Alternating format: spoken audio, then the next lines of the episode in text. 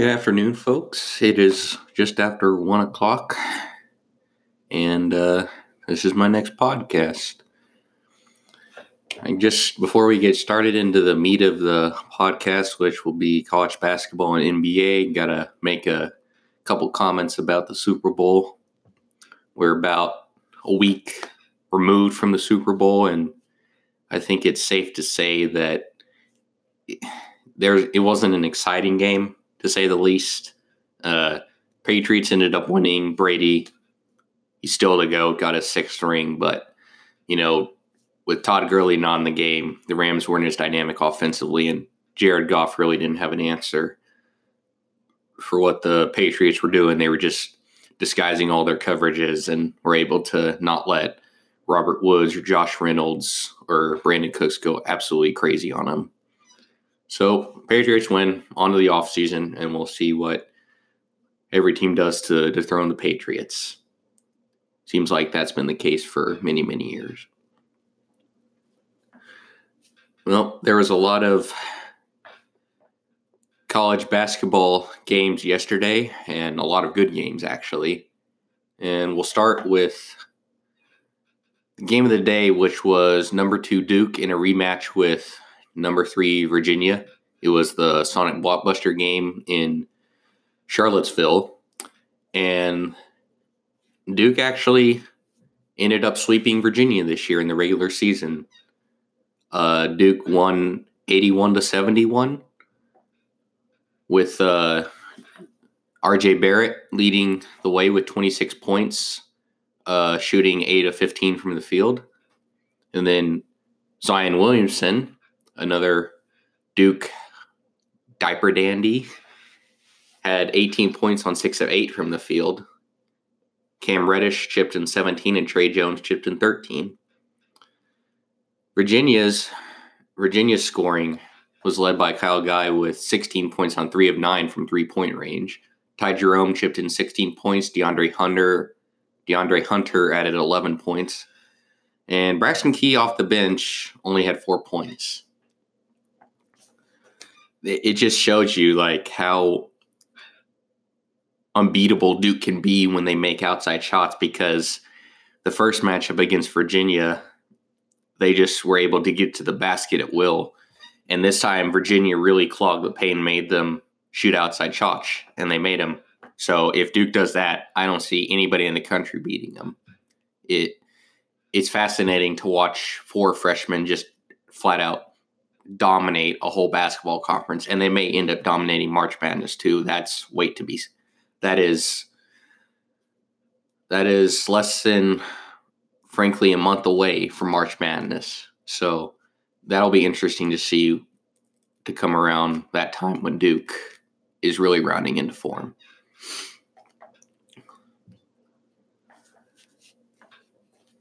Some other scores to get to. We have the number one Tennessee Volunteers handling Florida at home, six seventy three to sixty one. Excuse me.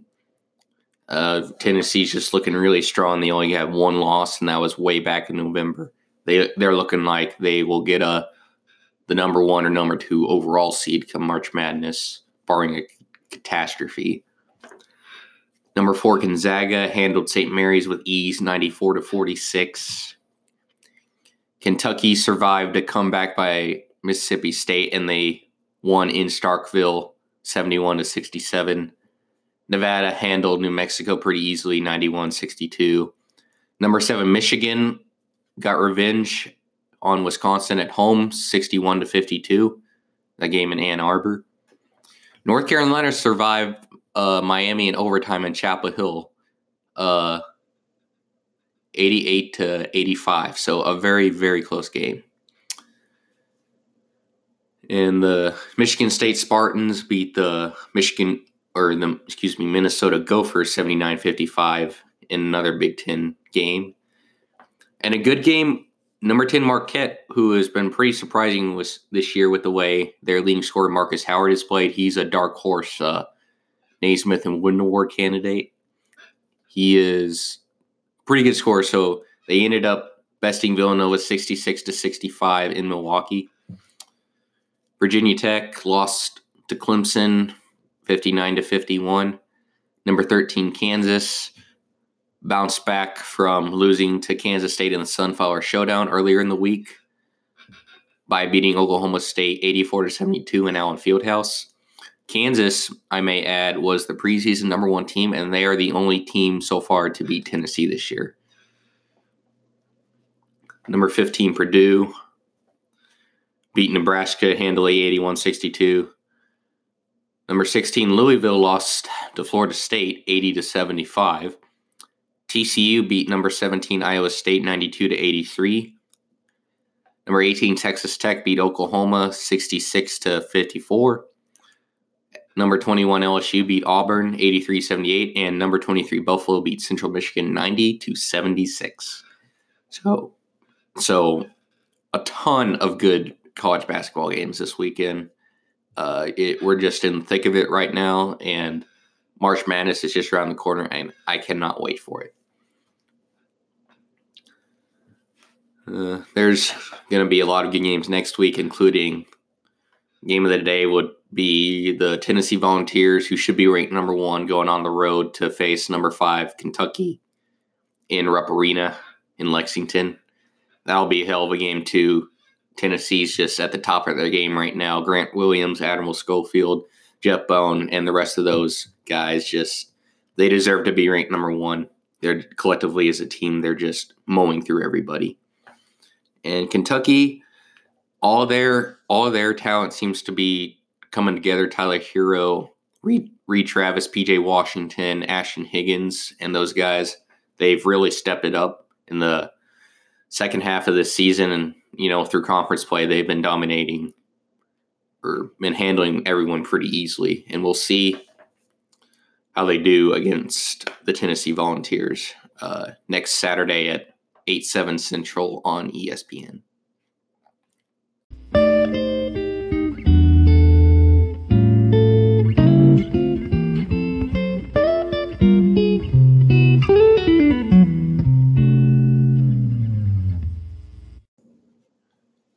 Moving on to the NBA, there were a couple good games last night.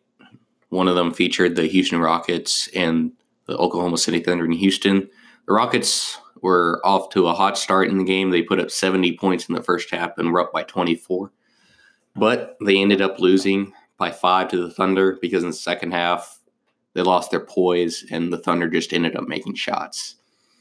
Paul George out of the way for the Thunder with 45 points, and Russell Westbrook continued his triple double streak with nine games in a row that he recorded a triple double. Paul George, I may add, is a dark horse. No, he's not a dark horse MVP candidate. He's a top three candidate for sure, maybe in top two along with Harden. They're both they both been tearing it up this year and kind of carrying their teams. Harden's Harden's uh, streak of 30 point games is now at 29 after he scored 42 last night. And, but like I said earlier, they they did not have poise in the second half and they threw up a lot of contested shots. Chris Paul had 18 points on 5 of 12 shooting. Still trying to really integrate him back fully into the rotation after his hamstring issues. Kenneth Faried put up 17 points starting. Eric Gordon had 13 points on only 5 of 14 shooting, so that needs to improve. And Clint Capela is still not back. He should be coming back after the All Star break on the 21st of this month versus Los Angeles. The Rockets showed last night that no lead in the NBA is ever safe. So they just need to keep their foot in the gas and keep their poise when they have a big lead like that. The Celtics played the Clippers last night in Boston, and the Celtics ended up blowing a big lead as well, over 25 points to the Clippers, and fans actually booed the Celtics off the floor last night. And well, they got bigger fish to fry now since Kyrie Irving is now out for an unspecified amount of time with a sprained right knee.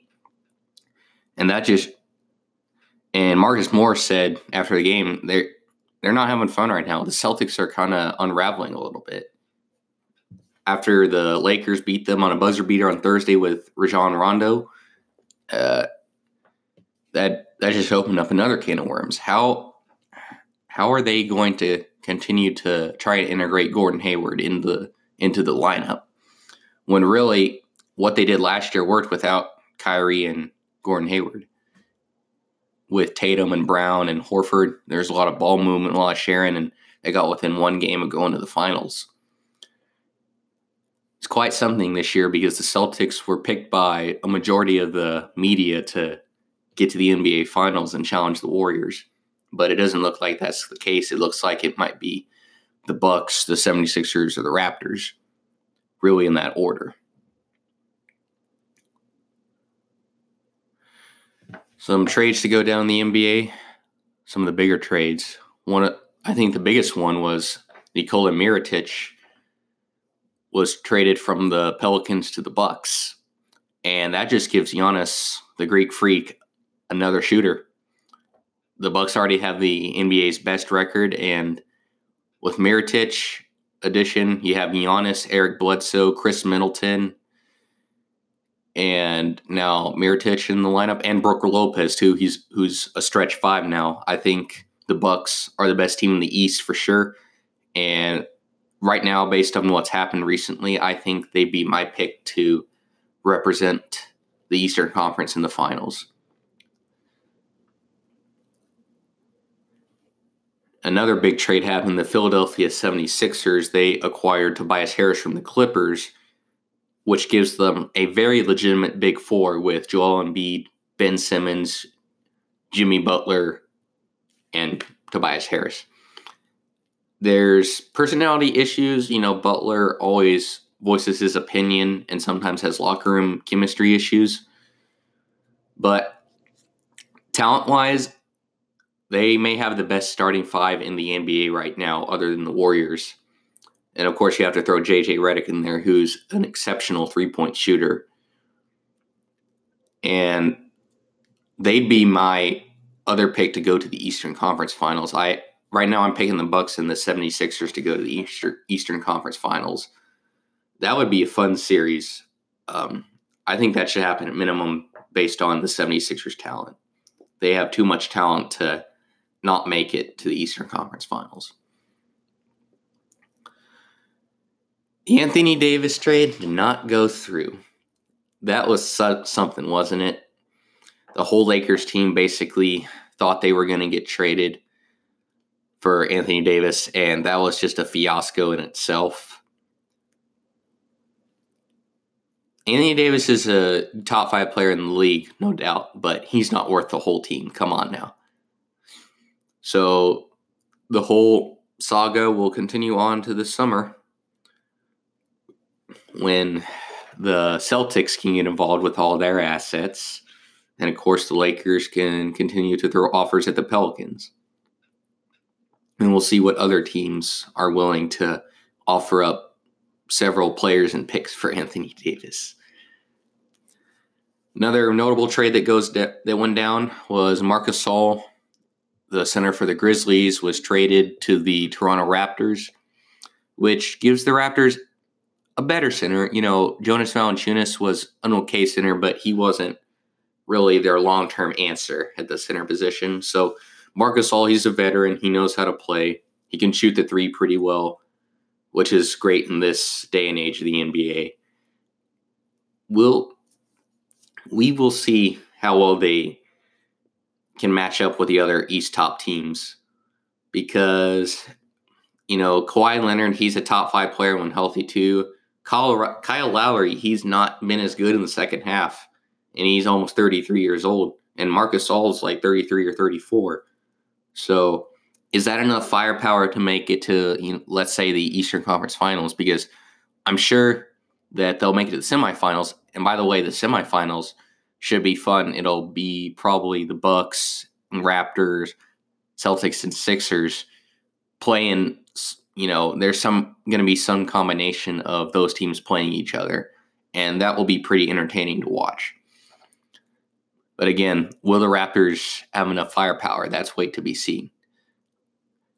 Personally, I think the Bucks and Sixers have a better shot than the Raptors right now, just because the Raptors don't have enough firepower and the Celtics they have not really figured out you know, how to play all their players together, frankly. Another trade to mention is Markelle Fultz, the number one overall pick from the 2017, 2017 NBA draft, was sent to the Orlando Magic for Jonathan Simmons and a future pick. Uh, I think it's best for both sides. Markelle Fultz, with all his shoulder problems and his personal problems that people have been talking about, you know, to go to the Magic, a team that's not really contending for anything right now other than the lottery. I think it's good for him just to get a fresh start and get out of the big lights of Philadelphia and just have a fresh start to build up his game and live up to the billing, start living up to the billing as a number one pick rather than being viewed as one of the biggest busts in NBA history. And Philadelphia strengthened their bench with Jonathan Simmons. He's had a down year, but that's because he's kind of been on the bench more for the Magic rather than starting, kind of like other than his integral role that he had on the San Antonio Spurs last year. So I think it's overall that trade is good for both sides. Bench depth for Philadelphia and a fresh start for Fultz and the Magic. So this past Thursday, the uh, All Star rosters were announced for the All Star game, which will be in Charlotte uh, next Sunday, the 17th, on uh, TNT, I believe. And the captains for this year's teams were LeBron James and Giannis Antetokounmpo. And so LeBron's team, just looking at man, this is ridiculous. The roster that he picked out. So the starters for Team LeBron are LeBron James, Kevin Durant, James Harden, Kawhi Leonard, and Kyrie Irving. Man, what a starting five! And the bench for Le- Team Team LeBron consists of consist of LaMarcus Aldridge, Bradley Beal, Anthony Davis, Damian Lillard, Ben Simmons, Klay Thompson, Karl-Anthony Towns, and D Wade, who's been a friend of LeBron's for over 15 years now in his probably final All Star game. Team Giannis features Steph Curry, Joel Embiid, Paul George, Kemba Walker, and Giannis in that starting lineup and the bench consists of Blake Griffin, Nikola Jokic, Kyle Lowry, Khris Middleton, Russell Westbrook, D'Angelo Russell, Nikola Vucevic, and Dirk Nowitzki coming off the bench in his final All Star game appearance. Team LeBron, based on pure talent, just wins easily. I, I don't think there's any debate here. Just name the start. Just look at the starting lineups. You, again, you have LeBron, Kevin Durant, Kyrie, James Harden, Kawhi Leonard. Just length everywhere every one of those guys has one-on-one ISO ability just to get to the rim at will. I don't. You can't really guard all those guys at once, frankly. I mean, Curry, Curry, Embiid, Paul George, Kemba Walker, and Giannis. That's that's some link too, but just overall talent, Team LeBron just smokes them, and I think the bench for Team LeBron's much better too. You got shooting and length and big guys everywhere too. Uh, just overall a better team composition. And again, it's an all star game. There's really no hard chemistry built up between these teams. But I'm picking Team LeBron to go to win the all star game. So LeBron will win his second all star game in a row. And last year, I might add, it was pretty competitive down the stretch. People were actually defending each other. It, it was unlike years in the past where people just threw up shots and the score ended up being you know, about 180 to 176 or something like that. It may be that high, frankly, but, you know, at least this year it should be quite competitive. And last thing to mention uh, from Major League Baseball, Manny Machado and Bryce Harper still remained unsigned by any teams. The MLB hot stove has not really been hot this winter. We'll see we'll see where Machado and Harper go. I think both of them are kind of playing stale, are in a stalemate right now. We'll see which teams really want. I've heard that Bryce Harper and the Giants have mutual interests, but nothing too significant right now to speak of. With spring training about a month away, you know, it'll be fascinating to see where they wind up on a roster because for sure they'll someone will pick them up and sign them for sign them for big money. And they get huge contracts. And one last final note for MLB, the universal designated hitter for the 2019 season will not be on the table yet. Although I think Major League Baseball's heading that way. People are kind of getting tired of the pitchers in the National League hitting and basically sacrificing a spot in the lineup. I think people want to see home runs these days, so adding a DH to all lineups would be just be good for everybody and it's better for the health and safety of the pitchers. Oh, I do have to add that the American Alliance of Football kicked off last night. I didn't really watch the games, but man, I saw some highlights on social media. That's that brings back memories, don't it? You know, growing up in the early 2000s, watching guys like it reminds me of you know guys like Ray Lewis with you know just hard hitting, just tough nose in your face football, just no mercy. One of the sacks I think in the San Antonio home game, I think you can look it up. One of the, one of the defensive players just mauled the quarterback, just blindsided, mauled him. It, was it was fun to watch. I think this is good throwback football, and I think the A, the AAF is going to keep people really entertained outside of the NFL season because the NFL has gone really soft on rule on all their rules these days, and people are really wanting a a throwback to hard hitting, tough nosed football. So, from first impressions, the AF, the AAF, the AAF is looking like a good football league to spend time watching. Well, that's about it for the podcast. Uh, thanks for tuning in and listening. And uh, something to look forward to. I'm looking forward to the NBA All Star game. You know, and the finishing out of the NBA season into the playoffs. And of course, we're getting to the end of conference play in college basketball. College, the conference tournaments are coming up soon, and pretty soon we'll have March Madness. We'll be making and busting brackets. So when that comes around, we'll try and break it down. We'll try and break down all the March Madness, and we'll see what the NCAA comes up with their brackets, and we'll try and make some predictions on who will win the whole thing in Minneapolis this year. So uh, thanks for dropping by, and I'll see you next time.